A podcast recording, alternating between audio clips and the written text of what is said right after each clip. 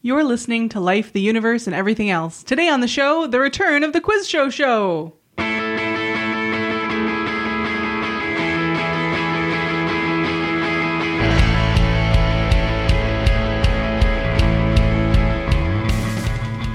Life, the Universe, and Everything Else explores the intersection of science and society. If you have questions or comments about the show, or you'd like to suggest a topic, you can find us on Twitter or Facebook, or send us an email at lueepodcast E at winnipegskeptics.com. Show notes and references can be found at E lueepodcast.com.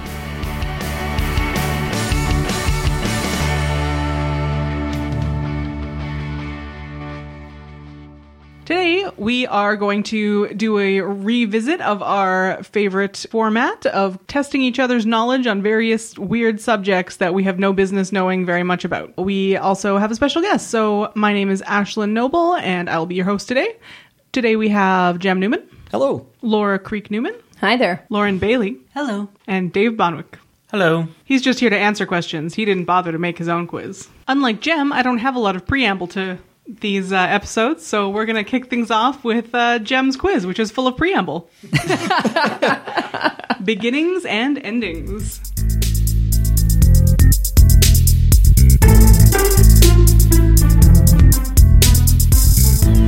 So, uh, this is a quiz about the beginning of the world and the end of the world. We're going to start with beginnings. Let's start at the very beginning.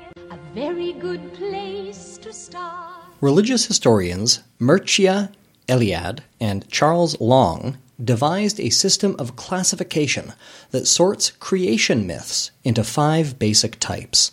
Which of the following is not one of those types? A.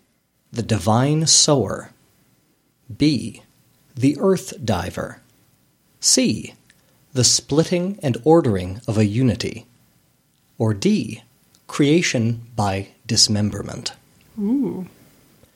I have randomly selected who will go first, and it is Ashlyn. Oh, okay. I'm excited. Um, I can picture a creation myth that fits each of those categories except for Earth Diver. So I choose Earth Diver to be the one that is not one of the categories. Okay, we're going to go to Dave. I will also go with Earth Diver. Laura, Uh, I'm going to go with the last one that you said. creation by dismemberment. Yes. And Lauren, I've heard of all of these. this is why I had to pick two very specific historians of religion. I could name a creation myth for each of these. Okay, we'll go with C. We'll split the pot. I feel like C and D are almost too similar because the one is splitting and the other is dismemberment. All right. Nobody gets a point because the answer was A, the divine sower. Really?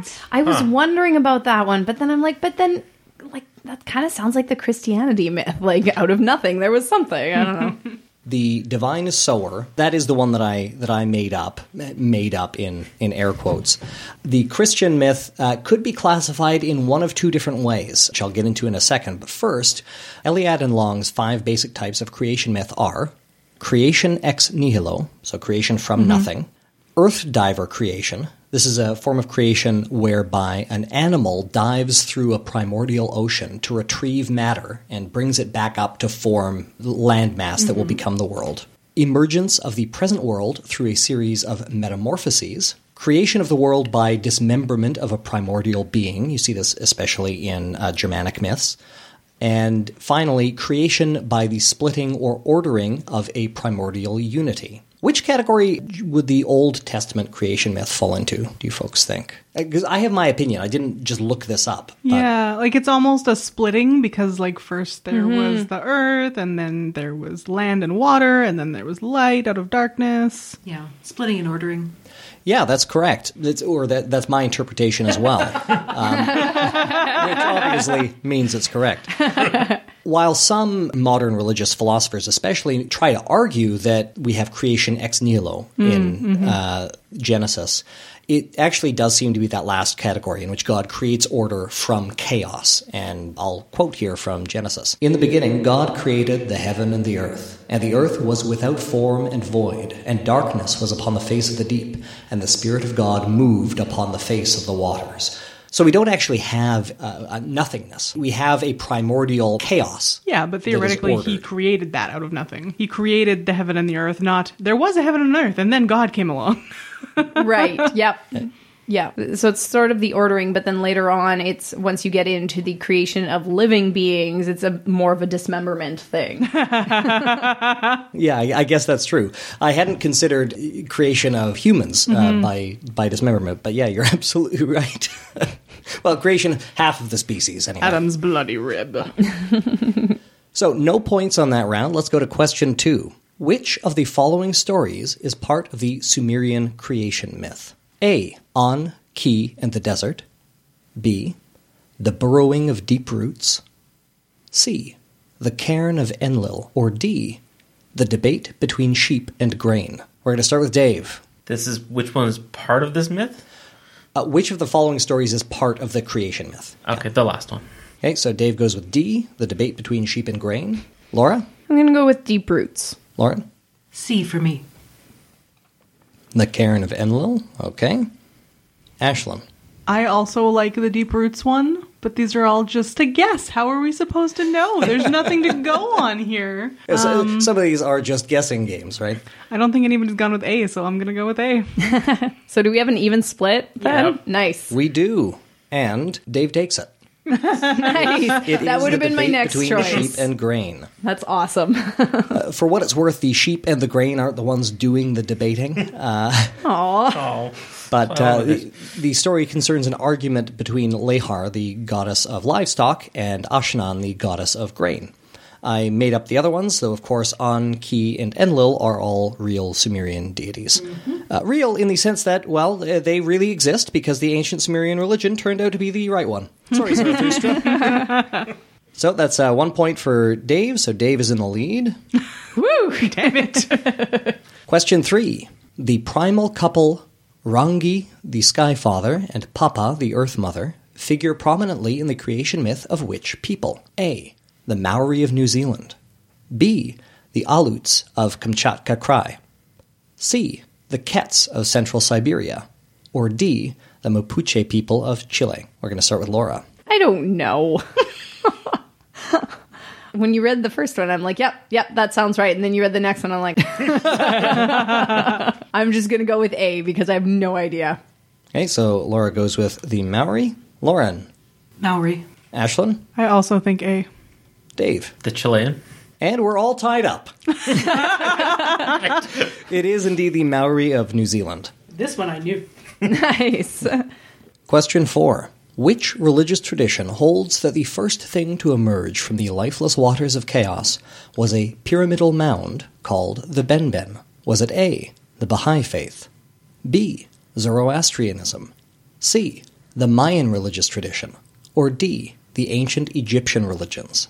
All of the ones with pyramids. We're going to start with Lauren. I know it's not right, but okay, let's go Zoroastrianism. If I could pronounce it right. Okay. Lauren goes with B, Zoroastrianism. Ashlyn. uh, I'm going to go with the Baha'i faith. Ashlyn goes with A, Dave. I'm gonna go with Zoroastrians as well. Okay. And Laura. I'm going to go with Baha'i as well. We're still all tied up at one. As it is ancient Egypt. Oh, Really? I thought that was like a throwaway. It was super obvious. That's why I No picked way. it. It was so obvious that it's like, no, it can't Well, I just possibly feel be. like It's we so hard to game gems.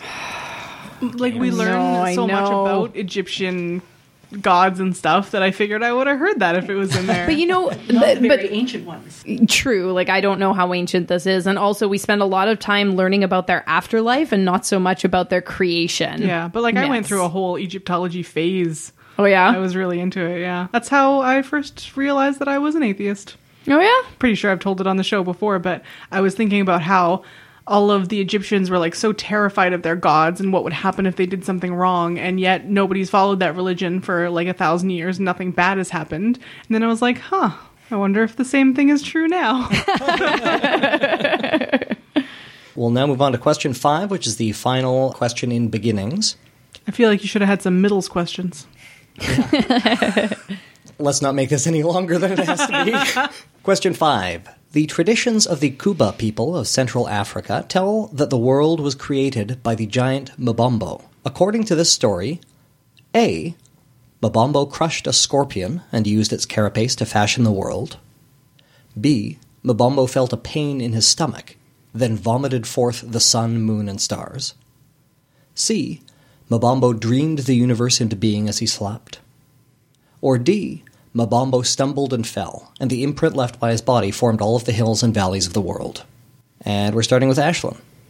I would first like to say that you should narrate audiobooks. Secondly, the vomiting one. Okay. B. Pain in his stomach, then vomiting. Dave. Um, I'm pretty sure I've heard the scorpion carapace thing, although it, it's unlikely to be this one. But I'm going to go with it anyways. Dave goes with A.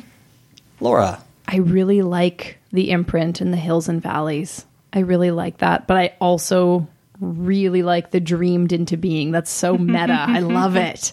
It's great. I don't know if either of them are right. I have no idea, but I'm going to go with the hills and valleys. So D. Laura goes with D. And Lauren. Celestial tummy ache.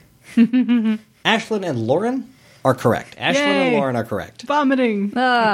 It was the vomiting. Mabombo felt a pain in his stomach, then vomited forth the celestial bodies. I made up the other ones, uh, al- although uh, dreaming the universe into being as he slept is actually uh, not an uncommon uh, creation myth, particularly with panentheism. I was trying to come up with uh, a last option, and the the giant stumbling and like sort of sliding and making the world that way, I thought was uh, was pretty good. So I'm glad you liked it. So let's move on to endings, shall we? This is where things get dark. Question one.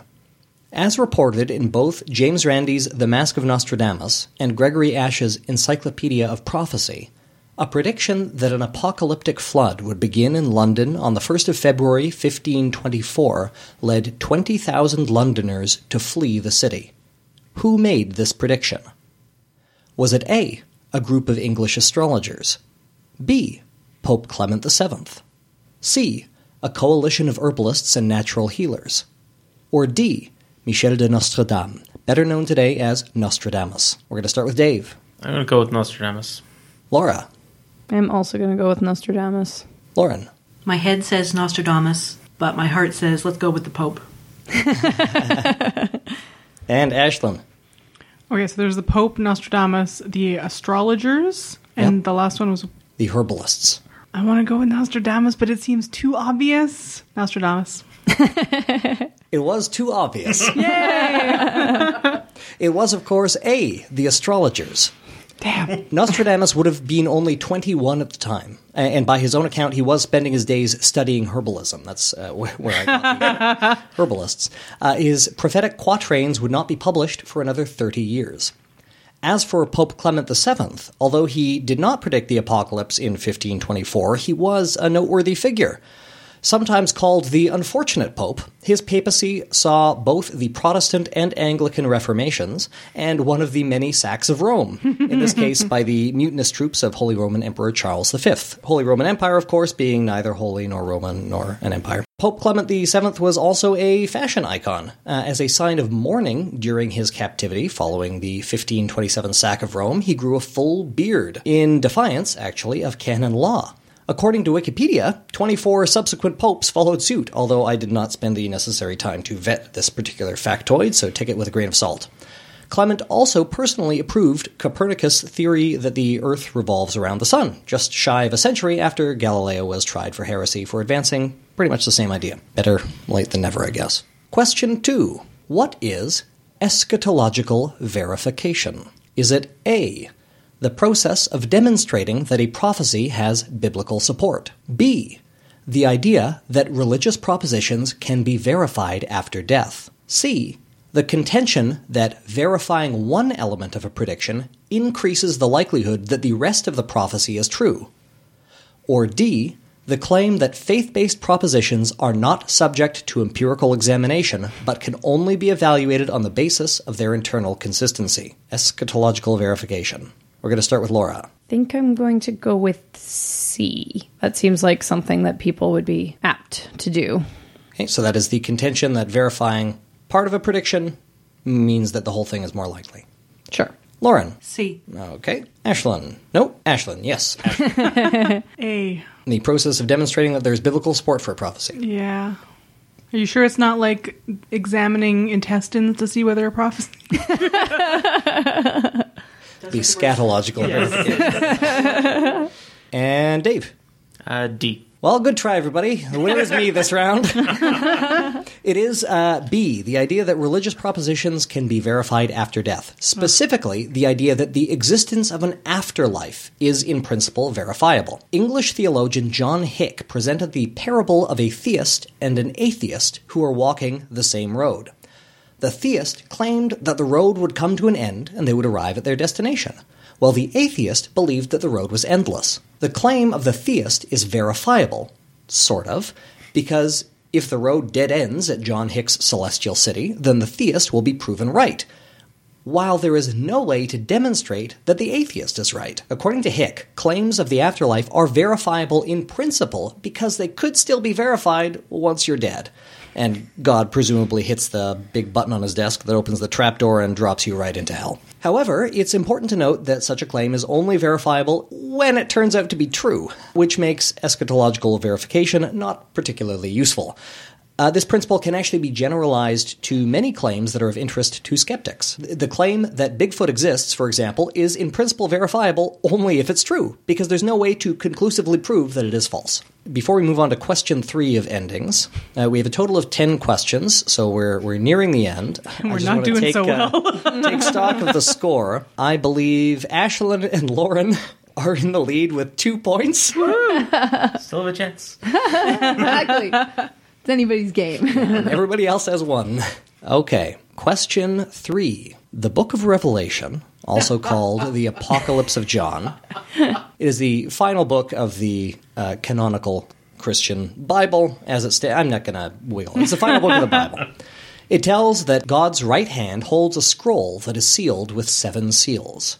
The breaking of the first four seals summons four creatures riding horses that are white, red, black, and pale in turn. These beings are typically called the Four Horsemen of the Apocalypse. Which of the following is not one of the Four Horsemen? Is it A. War, B. Famine, C. Darkness, or D. Conquest? We're going to start with Lauren. You jerk. it all shall be revealed to us, Ashlyn. I also had that look on my face. No, I I'm pretty sure I know. Darkness. Lauren goes with C. Darkness. Ashlyn, I also go with darkness. Dave, Oh, I got two people going with darkness. I don't like it. um, conquest. and Laura. I'm going to go with darkness because Lauren seems certain.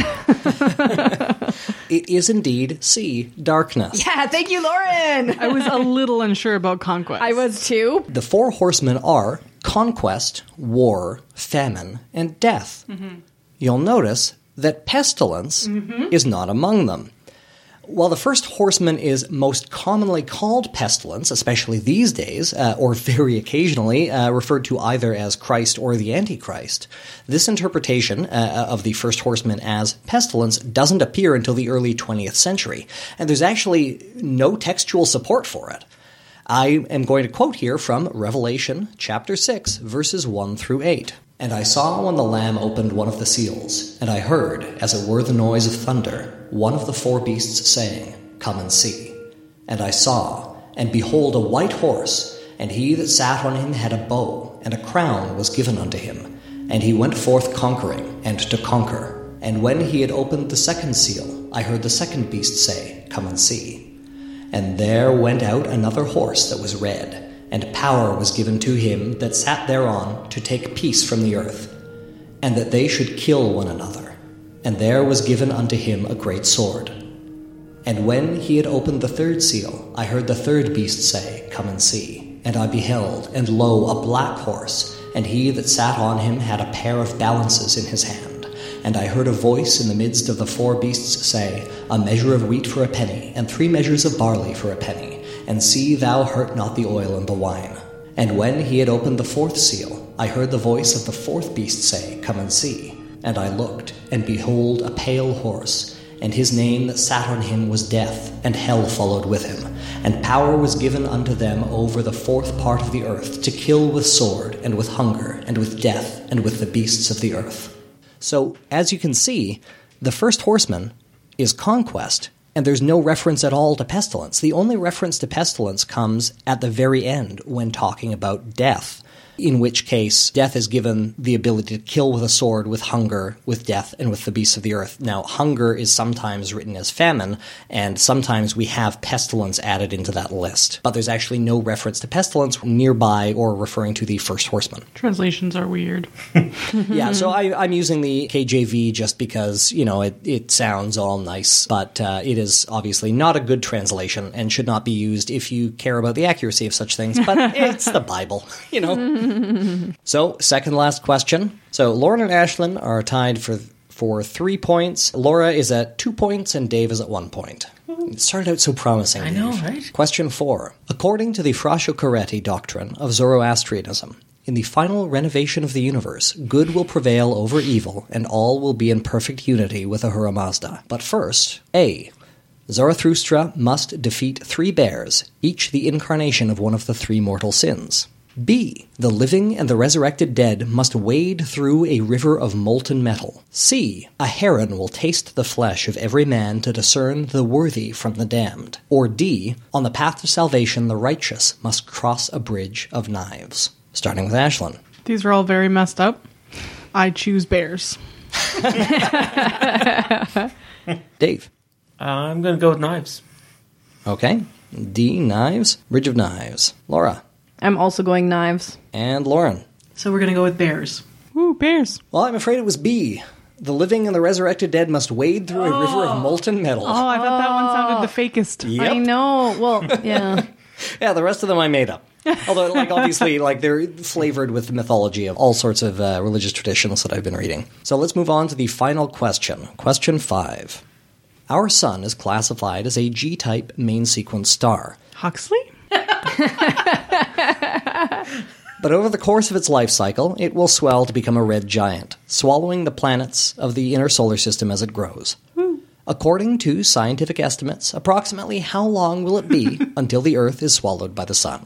Now, these estimates vary, but they're within an order of magnitude of correct. 10 years. Is it A, 10 million years? B, 400 million years? C, 5 billion years? Or D, 70 billion years? We're going to start with Dave. Uh, five billion years.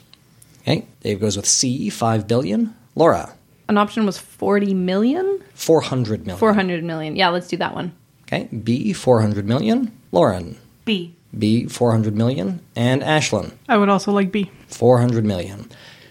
Dave is correct. It is actually C, about 5 billion years. But I wouldn't worry too much about that. I mean, dodging extinction level supervolcanoes and asteroid impacts for that long would be so statistically unlikely as to be basically impossible. and if we uh, do manage it, we uh, only have a few hundred million years until the increasing brightness of the sun as it expands makes life as we know it impossible. Far, far before i- it actually engulfs the Earth. So we were actually right when we chose C.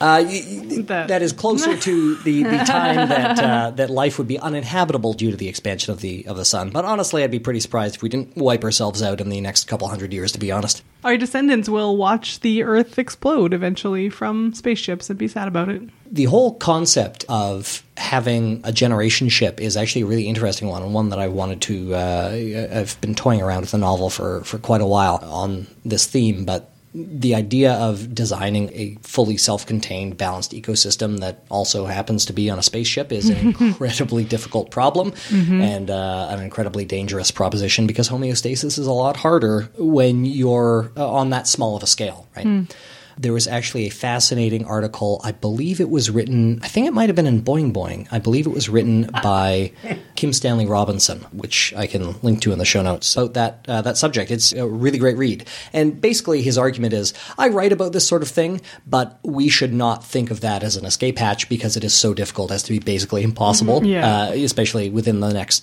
couple hundred years at our level of technology. So, uh, yeah, let's try to keep the Earth around.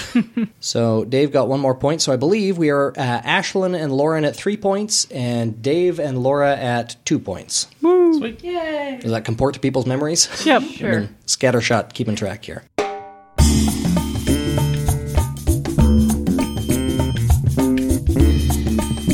Now, Lauren has some riddles for us.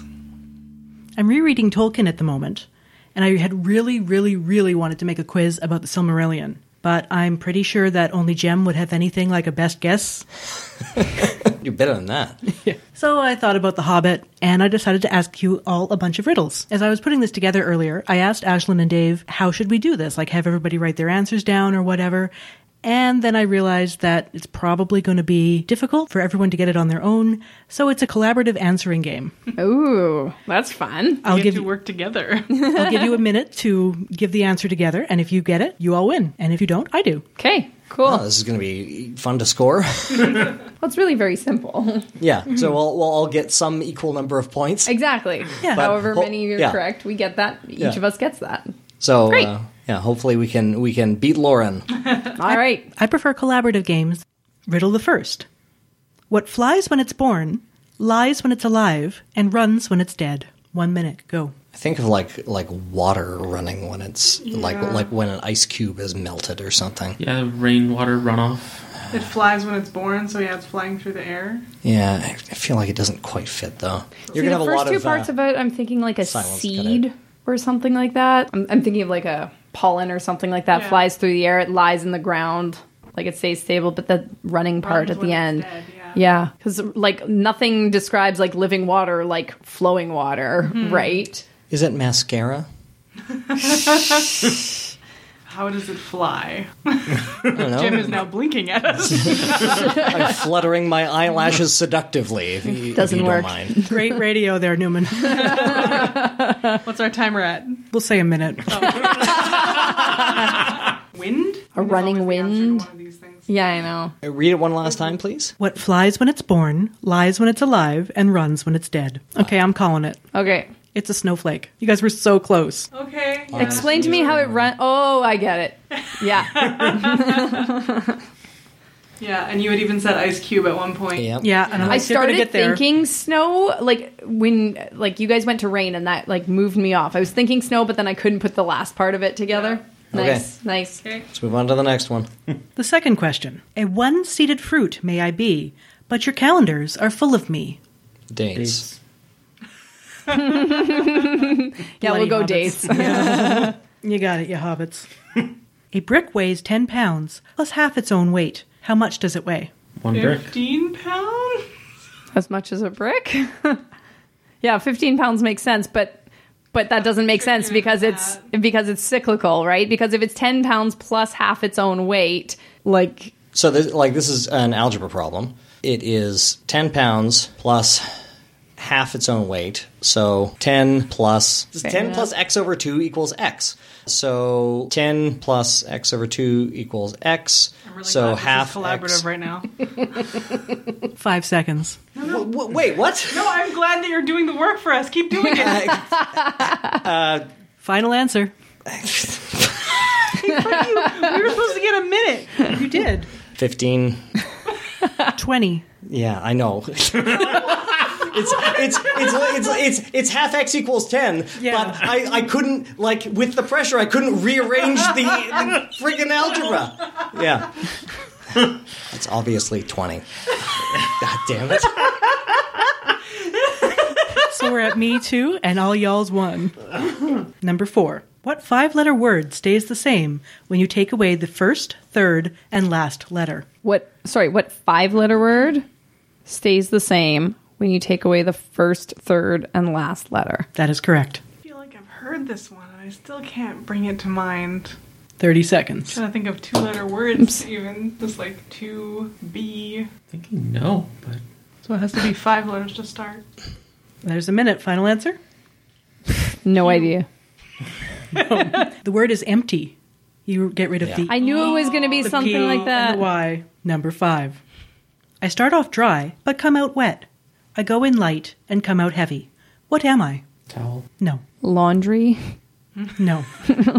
Both good guesses. Start off wet and come out dry.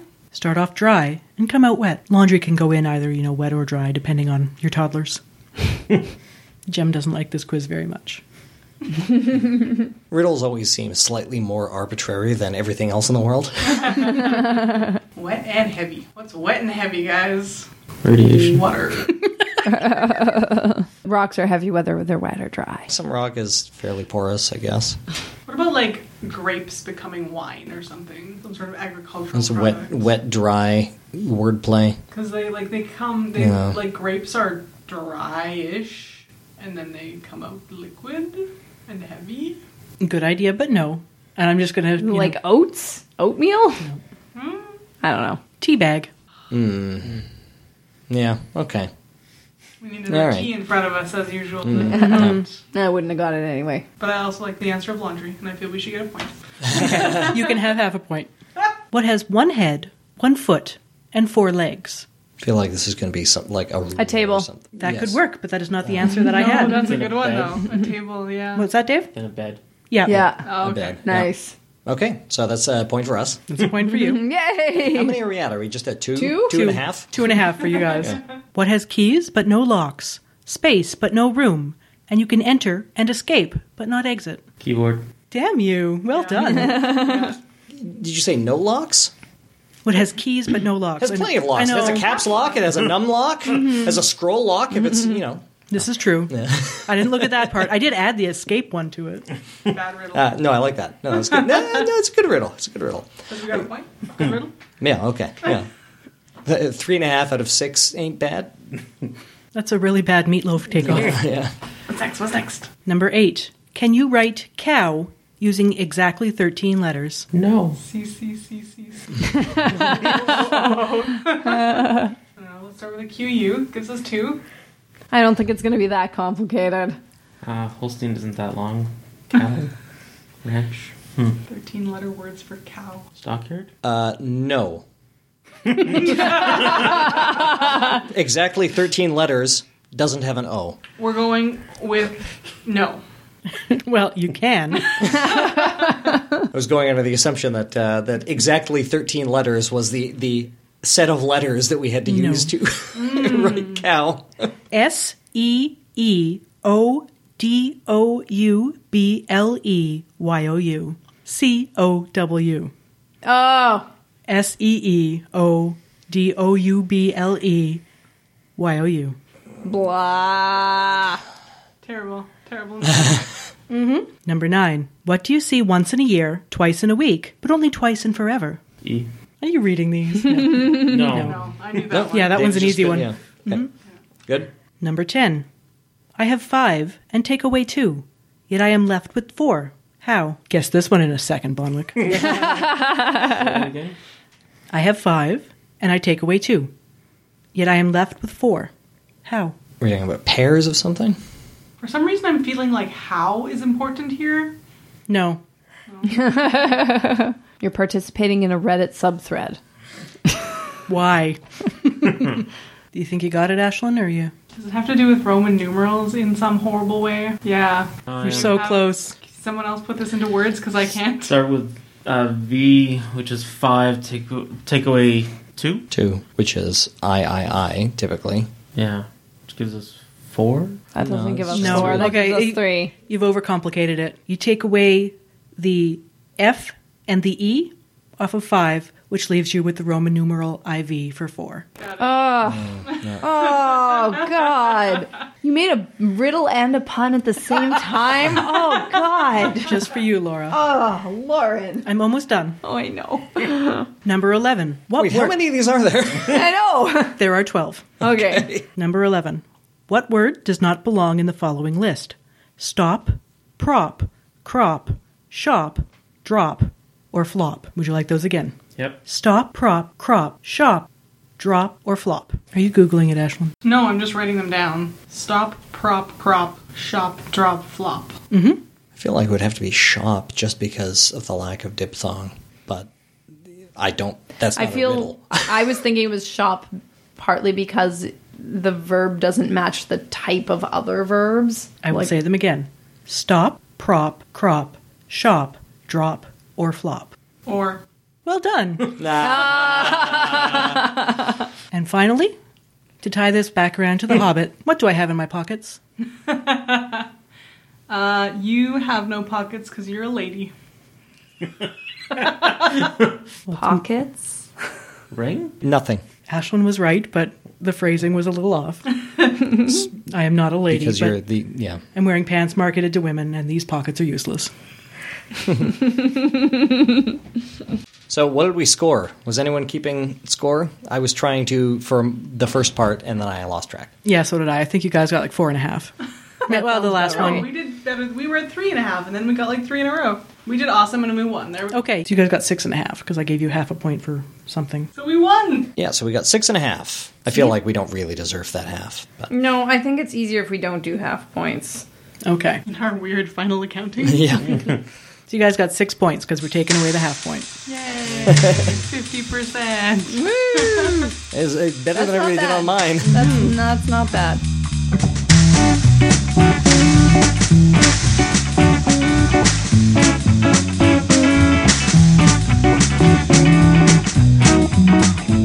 I'm excited. We are now going to have a mystery quiz from Laura. All right. So my quiz is called. You ready? I'm ready. Hippos. Yay! Yay! Yeah. So this is all about hippos.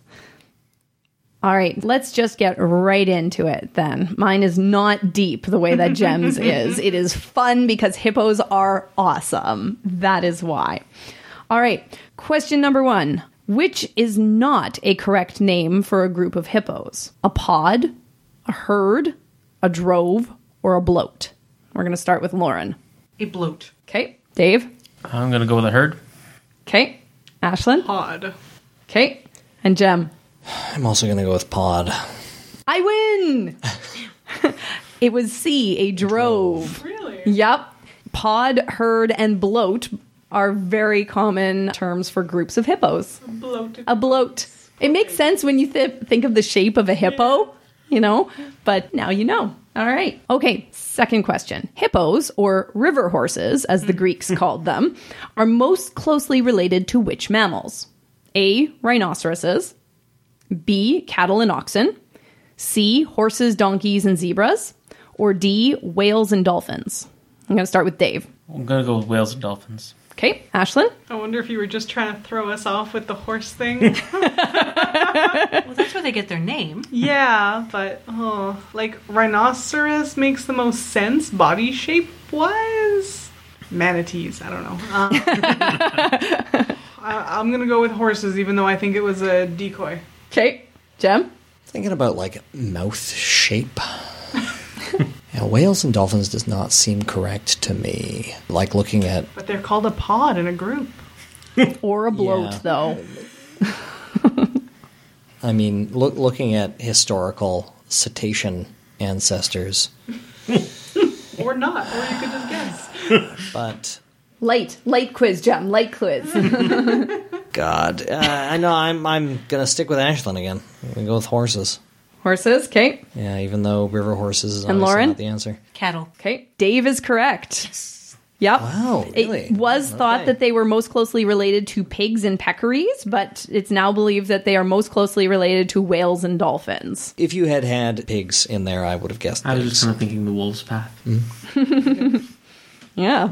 All right. Question three Hippo fun facts. Which one is false? A. Hippos have a top speed on land of 15 kilometers per hour. B. Hippos can hear above water through their ears and aquatic sounds through their jawbones. C. Hippos can store two days worth of food in their stomachs for later digestion. And D. Hippos are almost entirely hairless except for a small amount around the mouth and on their tails. Ashlyn. I think the hairless thing is true. The underwater sound thing makes sense. What are the other two? hippos have a top speed on land of 15 kilometers per hour, and hippos can store two days worth of food in their stomachs for later digestion. Okay, I think they're actually faster. I'm gonna go with A. Okay. I was going to say the exact same So, thing. Jem? Yep. Okay. Lauren, Also A. Dave, Hmm.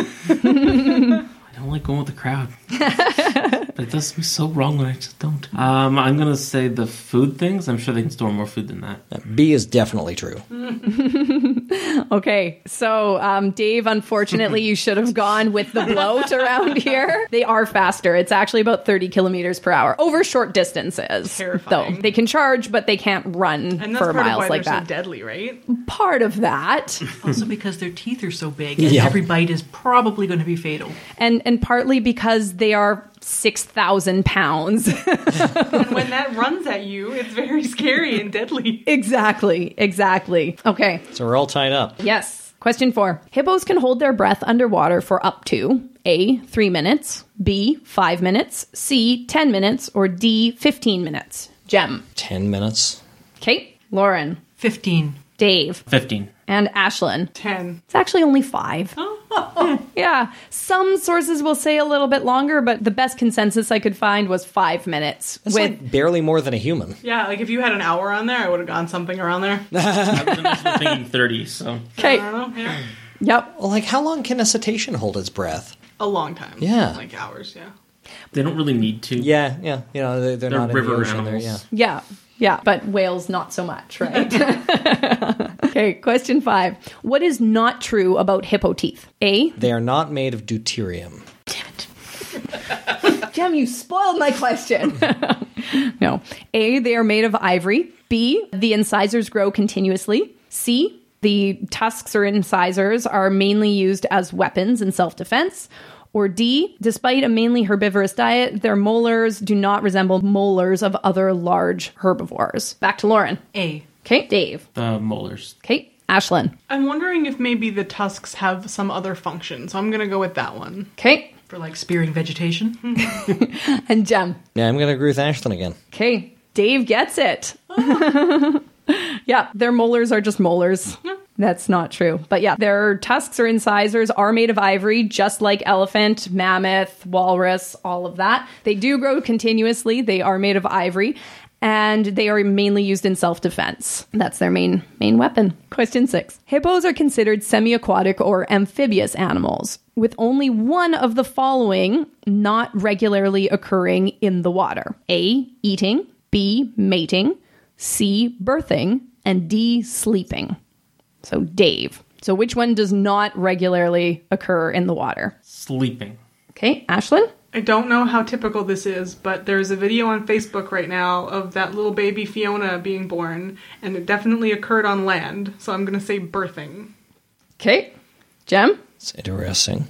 But it was also like in a zoo enclosure, so how typical is that Yeah. of the species?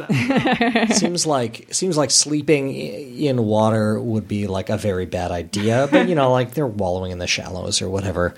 I'm going to say mating because that never turns out as good as anybody's expecting, right? I feel like the weightlessness could help them though. And Lauren. Jem stepped on my joke yet again. Gotta happen at least once a show. So mating. Okay. And I win this one. Eating is Really? the only thing that they don't do in the water. They eat grasses around bodies of water and rivers and They don't that. eat like kelp and stuff. Nope. Nope. They eat dry grasses on land and they typically eat at night. And so they will leave, they spend all day in the water. Once it gets cooler and the sun goes down, then they leave the water and they'll go up to 10 kilometers or even farther to find, Nice to find midnight enough snack. grass. And that's when they do their ballet practice. Apparently. yes. like I feel lied to by every cartoon that I've ever seen because you always see them like lifting their head out of the water and they've got like kelp or whatever on either side dangling from their But that could just be from the fact that they were in water and water moves and things like that. Mating occurs almost entirely in the water. And like you said, the buoyancy is part of what helps it there. Makes sense. yep. And birthing can occur on land or in water, but it's very common for it to be in the water Yeah. as well. And same thing for sleeping will occur as well. Hippos are highly adapted to an aquatic life. So, which one of the following is not true about their adaptations? A. They are too dense to float and can walk fully submerged underwater. B. They do not sweat due to the amount of time spent in water. C. Their webbed feet allow them to swim through the deeper parts of rivers and watering holes. Or D. They have an automatic reflex while sleeping to bob their heads out of the water. So, which is not true. Okay, Ashlyn, go They ahead. like almost definitely do not have webbed feet. I am pretty sure that that is not true. Don't they have like elephanty feet? Okay, I'm going with that one. Okay, you're going with C? Sure, if that was C. Okay, yeah, yeah. I'm going to say that they probably have webbed feet. I mean, like, I would imagine them with elephanty feet, but, you know, if they're evolutionarily close to uh, Hippocetus, you're going to see some webbing. I think, what was the first one again? They are too dense to float and can walk fully submerged underwater. Too dense to float. I don't know. That seems implausible to me. That's true, yeah. You can be too dense to float, but still be, like, buoyant. You're still going to be a lot. I'm going to go with A. Okay, Lauren? Starting to be convinced by Ashlyn's reasoning. though. I know that they sweat pink, so they do sweat. They're like Klingons in that way. Well, they wouldn't be able to walk 10 kilometers without sweating in Yeah. Africa. the web feet thing. Okay, and Dave. I'm gonna go with A, the dense thing. Okay. So Lauren and Ashlyn both got it correct, but kind of, well, at least Ashlyn for the wrong reason. they do have webbed feet, Okay. but they can't swim. Really? They cannot swim. Yeah. They can, in fact, walk fully submerged underwater. So they, they, they do have webbed feet? do have webbed feet, but they cannot swim. oh! That I was see. part of the question. Oh. The, I said their Right, webbed feet allow them to swim through the deeper parts of rivers and watering holes. They cannot Mm. swim. so their I guess webbed that one and the density one would then be contradictory. Yeah. So they are too dense to float and they can walk fully submerged underwater. So if things do get deep, they kind of bounce off the bottom and kind of bounce along until they can get to a water into until a level where they can just walk. I've seen that. I've seen that on a video, and it's Yeah. awesome. Yeah. Cuz hippos are great. They were so awesome. I love them so like doing this quiz it just made me love them more and more. yeah, and uh, they actually don't sweat. So you're correct, they do secrete like a reddish fluid, but it's not sweat. It is a um their best guess is it is a sunscreen. It blocks ultraviolet rays because their skins they don't sweat because they spend so much time in water to help regulate their temperature. When they come out their skin dries out so fast, so the sunscreen both protects it from the sun and like moistens it, but not in like a sweat way. It's like a hand lotion way. well, wouldn't that make that one the false one then? No, because all I said is that they don't sweat due to the amount of time they're spending in water. That's true. Lauren was Oh, saying about right, the right, red right, right. stuff, and the red stuff is not sweat. It is something different. I didn't talk about the red stuff. You said they don't sweat. I was a wordsmith. yeah, no, no, no, no, that's fine. I just, for some reason, that one passed me by because I would have actually chosen that one because I was positive that they did sweat. Okay. But that one was still Interesting. incorrect. Yeah, yeah. yeah. Oh, But I just, I just yeah. would have got a different one wrong. So now you know. There you go. Okay, question eight. Due to the action of humans, hippo territory is shrinking. Which item on the following list is not true of historical hippo ranges? A. Hippo species migrated into Europe and Britannica, with several distinct species throughout the Mediterranean region. B. Hippos were integral parts of freshwater ecosystems, with the massive amounts of dung serving as fertilizer and food for the aquatic species. C. Originally widespread through sub Saharan Africa, hippos are now primarily located in the western parts of Africa. And D. The three species of hippos existed on Madagascar until approximately 1,000 years ago, near the arrival of humans. So, Gem, which one is not true? I'm going to go with the Madagascar one. That seems. Madagascar is pretty big, though. Madagascar is pretty big. Probably support three distinct populations. Is that your final answer? Sure. Okay. Lauren? C. Okay. Dave? I think Mediterranean uh, hippos is, is too far fetched. Too far fetched, okay? And Ashlyn? I'm actually really torn between the Mediterranean hippos and the Madagascar hippos. but like Africa's kind of right attached to the Mediterranean area. And Madagascar is an island that is like known for having really weird kinds of stuff. It was separated a long time ago. I don't know if they could bounce all the way across that. Uh, Going- I'm going to go with Madagascar. Okay, Lauren takes it. Yep. Well, there are hippos in Western Africa, which we'll hear about. Most hippos are not in Western Africa. They are spread throughout the sub Saharan, but largely in the eastern part of Africa, eastern and central parts. The there. least suspicious one Yeah. turns out to be true. Mm-hmm. So hippos were there were many species of hippos throughout Europe and even on the British Isles, all throughout the Mediterranean around the time of the end of the last ice age because there was a lot of water around and hippos like rivers and and slow moving water and so they just migrated up there. Yeah. so cool. Yeah, exactly. I read that. I'm like, that is amazing. I wish there were still hippos. um, they don't think hippos themselves crossed over to the Americas, but potentially some of their ancestors did from fossils and that, which is pretty cool. And yeah, three distinct species of hippos on Madagascar until about uh, a thousand years ago. One of them was a pygmy hippo, wasn't it? So the pygmy hippo still exists. That's what I'm going to talk about next. so if you wanted to know, the, the type of hippo that you find in Western Africa is the pygmy hippo, which is a smaller hippo, and they're even better. there, there's still no house hippo. I was thinking of making a question about house hippos, but I, I couldn't come up with something. But nothing will ever be a house hippo. Preferred food, Laura. The favorite foods of the house hippo are chips, raisins, and the crumbs from peanut butter on toast. Oh man, who didn't want a house hippo? Everyone, everyone did. Okay, back to my quiz. So speaking of pygmy hippos, uh, the the smaller species of hippo that exists today, which is not true of pygmy hippos. A, they were unknown to Europeans until 1840. B, unlike their larger cousins, they are mainly omnivorous. C, they are amphibious but spend more time on dry land than the other hippos. Or D, they are solitary and mainly silent creatures. Lauren, I think we're going to start with you. We- We'll go with B. Okay, Dave, I'm going to go with C. Ashlyn, The omnivorous one. and Jem. I'm going to go with D. Okay. So Ashlyn and Lauren get it. Yeah, they are even more s- herbivorous than regular hippos are. We as Europeans didn't even know they existed until 1840. We still don't know a whole lot about them because they are nocturnal and silent S- Speaking for myself, I didn't know they existed until just now. Okay, and last question, true or false?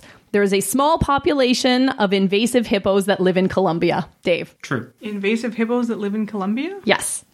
Colombia, like South America, Colombia? Correct. It's like the right environment, sure. Somebody had a pet and let it go? Yeah, true. Okay. that was definitely a zoo. It's true. Okay. True. You guys are correct. I just had to bring this in here. Do you want to know why they're invasive hippos in Colombia? I'm pretty sure it's a zoo. Is it a zoo? Well, close. treat 'em? So after Pablo Escobar died, he had a menagerie, and the government did seize all of the animals except the hippos because they were too big to deal with. So they just left them there. There were four of them, and they said whatever. And they multiplied to about they estimate between forty and sixty animals roaming around Colombia Okay, so now. this is like hundreds of them that are No, destroying everything. but they are also 40 to 60 several thousand pound creatures that are just lot of plowing through stuff there and so they are invasive they are they do pose a risk to humans they're disrupting the ecosystem and stuff so, so yes there are invasive hippos in the world somewhere Hello, Oh, Escobar. How'd we do, Laura? okay lauren got five dave had three ashlyn got four and jem got two, Two. I beat Jen, yay! yay Uh, You All right. always beat me. I'm terrible at this game. well done everybody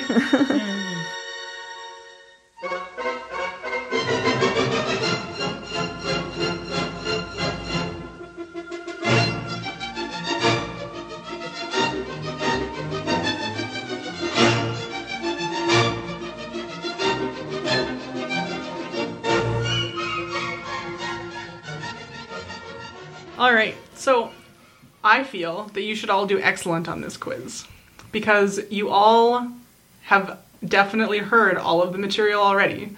oh I- no When yes. I did a quiz about all of my segments from the past year. Ashlyn, I don't pay attention. This is not fair. I feel somewhat Um, prepared for this. Dave has at least listened to all of our shows, so he's on even ground here. So let's see what happens. Yeah, Laura's the only one who doesn't edit. I forget a show as soon as I'm done with it. Oh gosh, It's like yes. cramming for an exam. Yeah. Oh, totally. I'll be like, huh, I should go learn about this thing. And then I look back, oh, I did a podcast episode about this a while ago. Oops. My segment was about that. All right, so most of them are multiple choice, but a couple of them I don't want you like stealing each other's answers, so they're just like you'll write them down and then let me know. Okay, number 1. What is the approximate value of a human life to a cigarette manufacturer? So how much profit do they make per death caused by cigarettes? Is it A, $100,000, B, $25,000, C, $10,000, or D, $5,000? Start with Jim. I believe it is C, ten thousand dollars. 25 does seem a little high. Okay, I'm going to go with C2, 10,000. 10,000. 10,000. You are all correct. Yay. Each human life is worth 10 grand to a cigarette manufacturer. So everybody gets a point. The passage from the original podcast reads We can also think about this in terms of the value of a life as assumed by tobacco manufacturers. Cigarette companies make about a penny in profit for every cigarette sold, or about $10,000 for every million cigarettes purchased. Since there is one death for every million cigarettes sold or smoked, a tobacco manufacturer will make about $10,000 US for every death caused by their products. Number two, which of these countries participated in the Parade of Nations under its own flag in 2018? Was it A, Russia, B, North Korea, C, Vatican City, or D, none of the above? Laura. None of the above. Vatican City. None of the above. feel like I would I would remember Vatican, Vatican City having an Olympic team this past year, but I also feel like it should be Vatican City. But for the other ones, why wouldn't they? And North Korea. Hell, let's say Vatican City. So it was none of the above. Hmm. Yay. Laura Just like and the idea Dave of got some, the point. Some oiled up priests doing calisthenics or something. Russian athletes participated as Olympic athletes from Russia because of the ban. Yeah. Uh, North Korean athletes processed in under the Korean unification flag. So both Oh, North Korea and South Korea processed in together, and they also had a joint ice hockey team. It's Cool. Pretty cool. And Vatican City is the only UN recognized country that does not participate in the Olympics at all. Can't really see the Swiss Guard. a lot of people who actually live there. Okay, so this is one where I would like you all to record your answer and Okay. then let me know. What does the Vita stick claim it can measure? And for a bonus point, what does it actually measure? Start with Jim, whatever. It claims to measure health uh, and actually measures skin conductance, I'm sure. Okay. The number might be wrong, but it's claims to m- measure your vitamin and mineral levels. I said I came up with 27 for some reason, Hmm. but a lot of them and the true answer is nothing. um Or the electrical conductance of your skin. I wrote down that it claims to measure the healthfulness of food, and it measures nothing. Okay. Uh, I said the level of nutrients in the blood, and it measures blood type. Okay. So it actually measures vitamins and minerals. I didn't even write down how many. I don't care. I feel like it was an Uh-huh. absurd It was number. a lot. Though. Yeah, I actually almost think it was like 30 something. Could but be. It was a lot. So it claims to measure claims vitamins and to minerals. measure Yeah. vitamins and minerals, and it actually measures skin conductivity. Uh, so that's one point for Jem, two points for Laura, and nothing for you guys. I said nothing, so yeah. yeah. All right. During his life, which of the following did P.T. Barnum found? A. A childcare facility. B. A hospital. C. A retirement home. Or D. None of the above. Lauren. A retirement home. None of the above. A hospital. I'm also going to say hospital. It was a hospital. I was thinking he did a retirement home for like circus performers. No, not as far as I could tell. Where did I hear about that then? I hope he didn't, because that would make my quiz wrong. No, Oh, it wasn't. It wouldn't have been him. It would have been somebody else. Ringling Brothers, maybe? In our episode on the replication crisis, I talked about the backfire effect. When people with opposing belief systems are presented with evidence for one side of an argument, what does parallel updating mean? So, what occurs when parallel updating happens? A. The evidence will convince the person whose beliefs it aligns with, but push the other person further from the truth. B. The evidence will convince the person whose beliefs it aligns with, but the other person will remain like static. Or C. That both people's opinions will become closer to the truth. Dave. Can you say that one more time? Yeah, do you want the whole question or just the answers? Just the answers. The evidence will convince the person whose beliefs it aligns with, but push the other person further from the truth. Yeah, that one. Okay, Uh, I'm also going to go with A. okay, Yep, me too. A. A. okay, everybody's wrong. um, so it's actually that both people's opinions will become closer to the truth. So we found that unlike the backfire effect, which means that it will like basically boomerang and cause you to believe things that are more false, what actually happens most of the time when people are presented with evidence is that they will sort of inch their way closer to the actual truth the more evidence is given. Mm-hmm. Which is called parallel updating. Yay. That's not how parallel lines work, but okay, fine. I was thinking for every Yeah. action, there's an equal and opposite I did reaction. not name it. seems, seems like seems like those lines are moving toward an intersection. Which of these sodas did not start as a patent medicine? A. 7 Up, B. Moxie, C. Mountain Dew, or D. Ginger Ale? Mountain Dew. Mountain Dew did start as a liquor. I don't remember anything about Moxie, so I'm going to go with Mountain Dew. I'm going with Moxie. Mountain Dew. Mountain Dew is correct. Yeah. Uh, Mountain Dew actually started as a mixer, not a liquor. They made it specifically to mix with liquor. That sounds so gross. what were they? Fourteen? Like Sours, yeah. It was. They were actually designed to go with whiskey The term Mountain Dew is a euphemism for home distilled for liquor. moonshine. Yeah. Yeah, that I makes stand by sense. it. So that's a point for everybody but Dave. Number seven. Which of these was not a feature of the sensorama? Was it A, aroma, B, wind, C, vibration, or D, puffs of dust? Lauren? Aroma. Vibration. Puffs of dust. I do not remember this thing. It was in my virtual reality yeah, it was the segment. fir- early early VR simulated a motorcycle ride. there was actually five different films. Oh, really? oh right. Aroma. Okay. Puffs of dust is correct. Mm. Jen Yeah. gets the point. It did have aromas, which probably were not very good. I, re- I remember specifically like something about it like smelling like grease or oil or something. yeah, I don't I'm not even sure whether we were just guessing at that or what. I- but I remember us talking about it. Okay. Yeah, when you read them again, I'm like, oh no, I want to change my answer. Here's another one where we're going to write down our answers.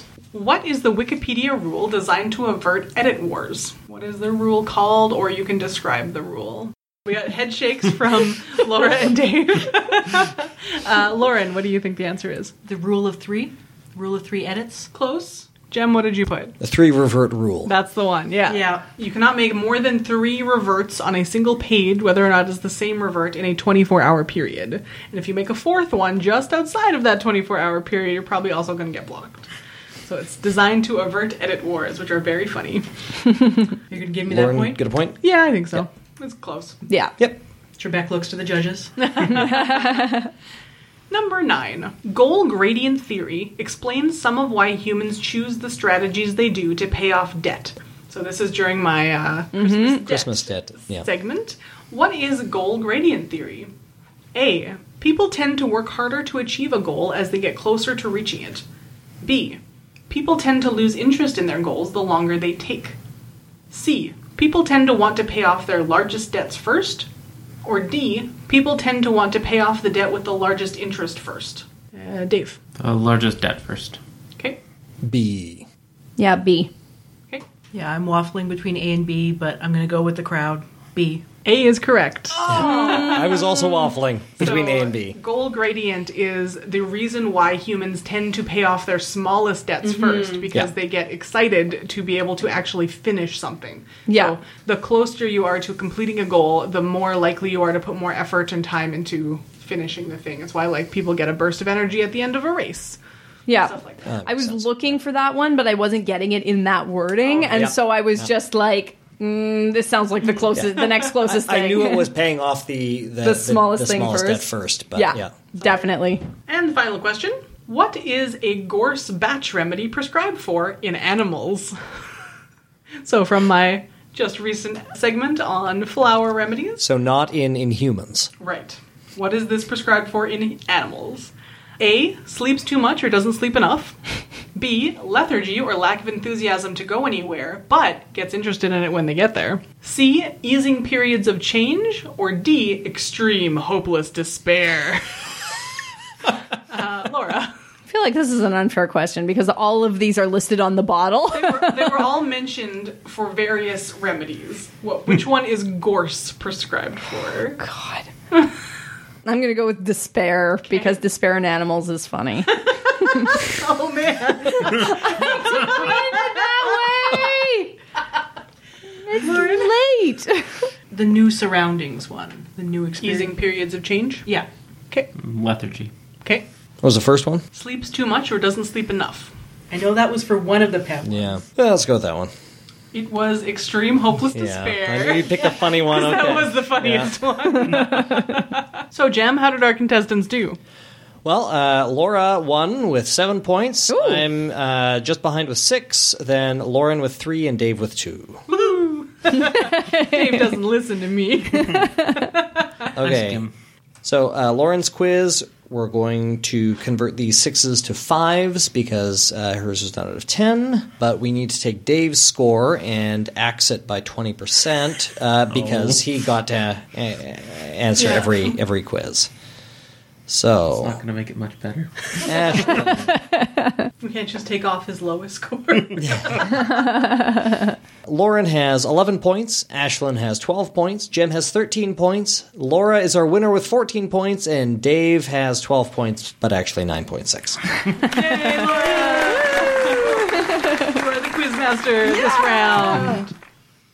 So, what are we talking about next month, Jem? We're going to be talking about rare diseases, which is the topic that Ashlyn picked for the following episode, but I'm just going to steal it.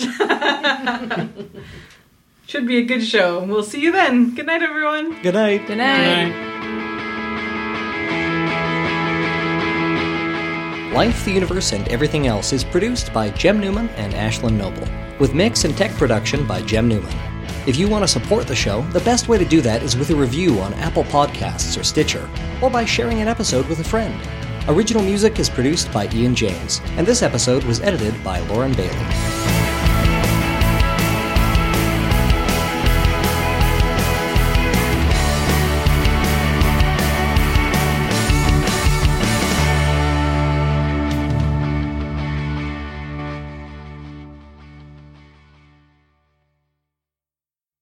Life. Don't talk to me about life. Original music is produced by Ian James, and this episode was edited by Ashlyn Noble. And this episode was edited by Jem Newman. And this episode was edited by Lauren Bailey. And this episode was edited by Laura Creek Newman, just in case. Seems unlikely. Shut up. oh, you saw the face I made when he said my name. you edited once or twice, right? Didn't you edit for a while, I actually? used to do it regularly, but I hated it, and Yeah. the show would not have continued if I had to do it regularly. Or is this You can track your own if you want to. return, Yeah, I've, Okay. return of the Quiz Show Show, son of the Return of the Quiz Show Show? I was just going to call it Quiz Show Show 2019. what do you want me to call it? The quiz showiest. Quiz showiest? What if we make a more showiest quiz show in the future? It's the quiz showiester. The quiz showiestest. I feel like this is an unsustainable pattern. Can't we just call it Night of the Living Quiz Show and be done with it? like, So, what are we talking about next month, Jem? oh, shit. It's nighttime in a kitchen just like yours. All is quiet. Or is it? The North American house hippo is found throughout Canada and the eastern United States. House hippos are very timid creatures and are rarely seen, but they will defend their territory if provoked. They come out at night to search for food, water, and materials for their nests. The favorite foods of the house hippo are chips, raisins, and the crumbs from peanut butter on toast. They build their nests in bedroom closets using lost mittens, dryer lint, and bits of string. The nests have to be very soft and warm. House hippos sleep about 16 hours a day. Cool.